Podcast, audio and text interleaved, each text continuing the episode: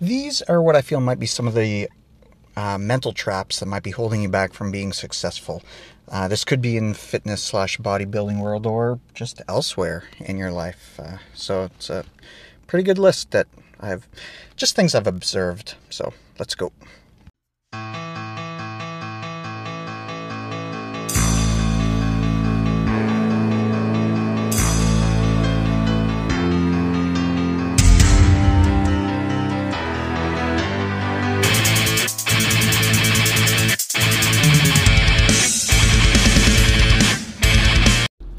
So I was thinking about some ideas recently, and I thought about the fact that there's there's certain things that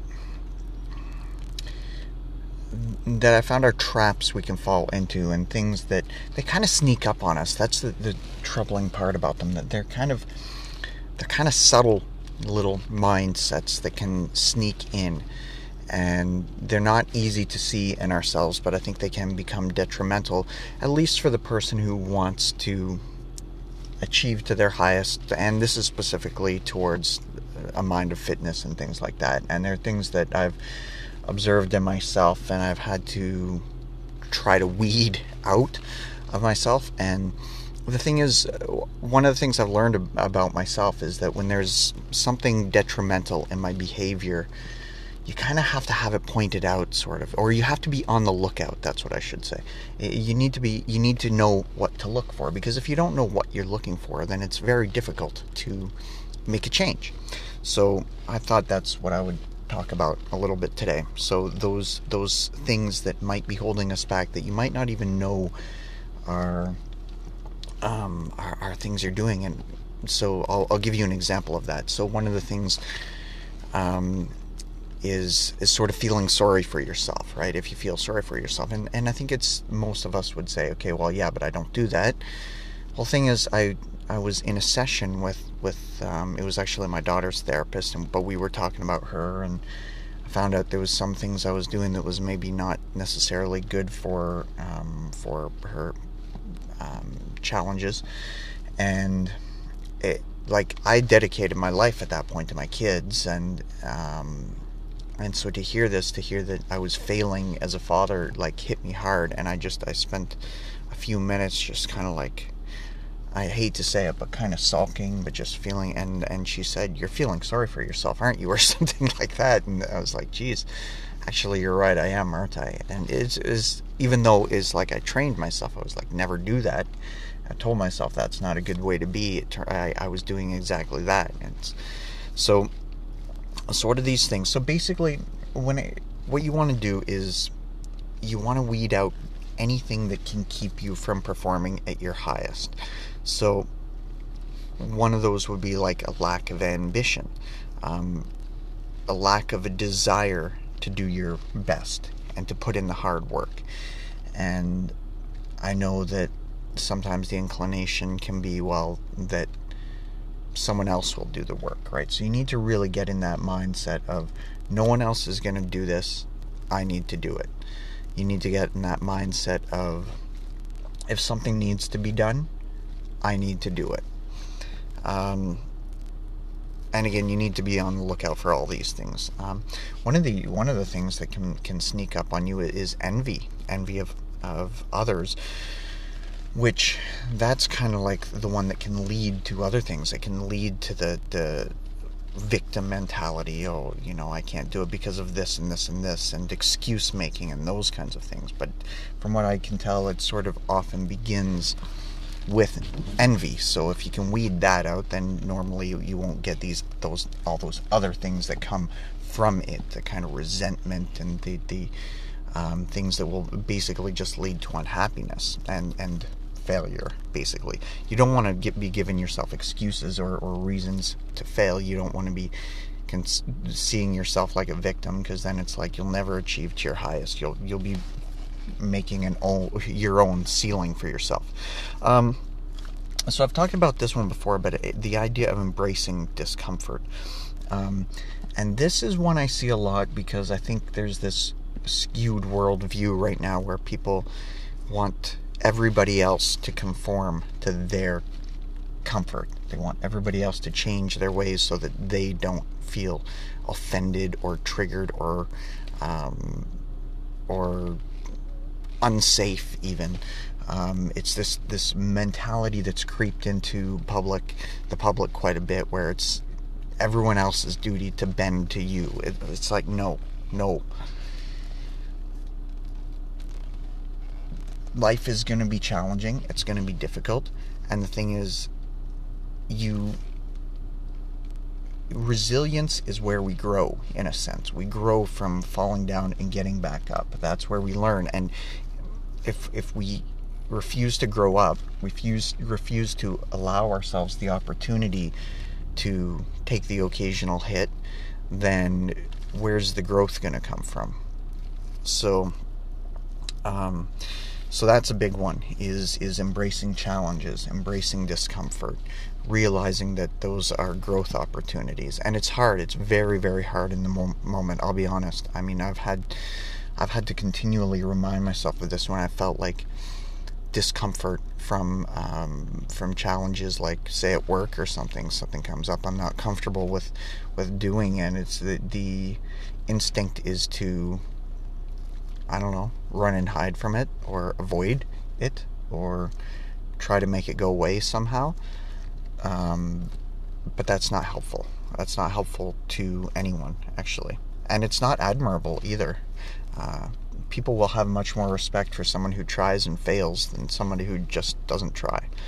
And plus, you're more likely to have success and growth and those kinds of things. Um, uh, externalizing. So when we, um, you know, spend a lot of time focusing on others and, and it's that that similar kind of idea. It's like when we tell other again you see this all the time. You t- tell people how we think they should live rather than focusing on ourselves um, okay one is to accept reality. Now i've said on a few occasions that i think it's extremely important that we set realistic expectations for ourselves and the thing is you'll never be able to do that kind of thing if you have a skewed view of um, of reality.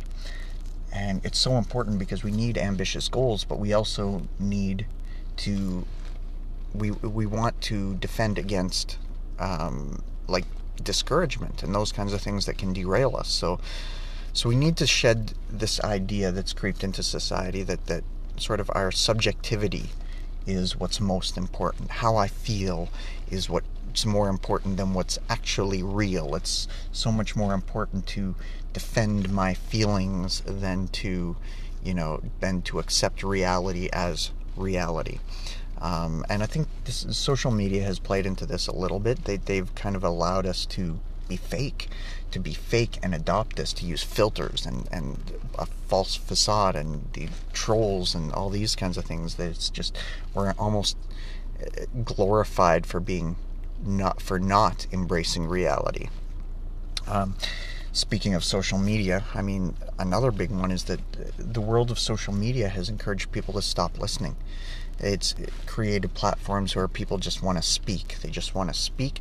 They want to feel like they're right, uh, but there's no listening happening. Happening. It's not like real world interactions where, you know, you should, where you could listen to a person you can truly understand what they're saying you can repeat it back and and they can they can be like yeah that's that's what i meant and you, so you don't have to agree with them right but at least you repeat it back so they know they're being heard they're being listened to um, you don't really get that in social media what instead you get is a bunch of people who all want to feel like they're right they want to talk they don't want to listen um, and when you turn off that listening the practice of listening, then you turn off the ability to learn.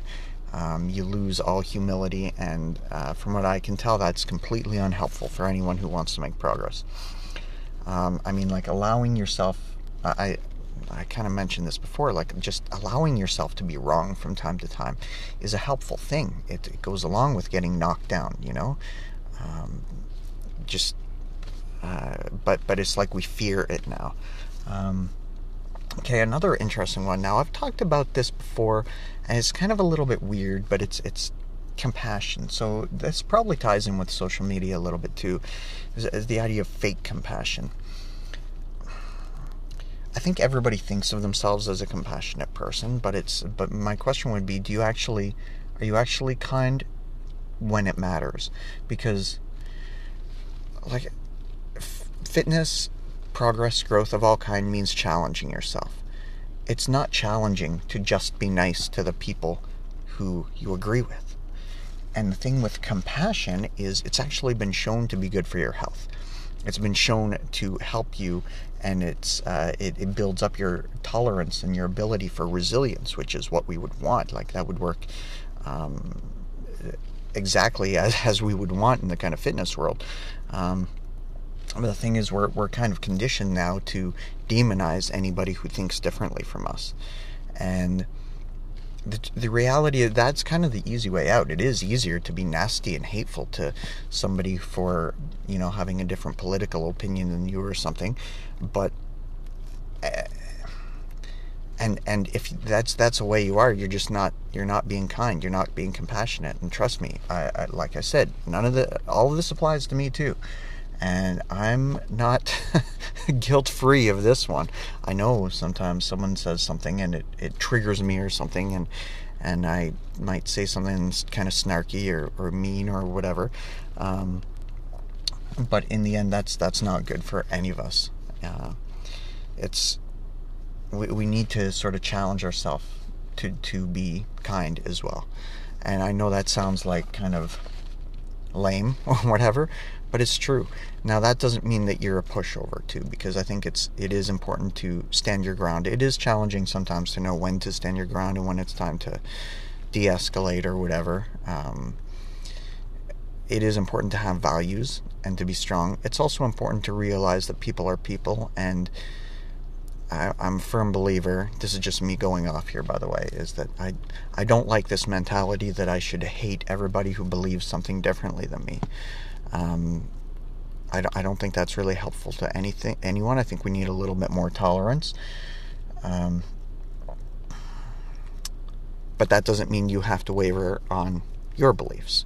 But try at least at least put in an effort. Again, challenge yourself to understand where someone else is coming from. I'm just going to finish this up with a few bullet points to sort of sum it up and to uh, maybe tack on a couple other ones. So value learning, value truth, and stop taking yourself so damn seriously. Like, really. Don't criticize, don't condemn, don't complain. Stop friggin' whining and take your life into your own hands. I think that pretty much sums it up, so I will catch you next time.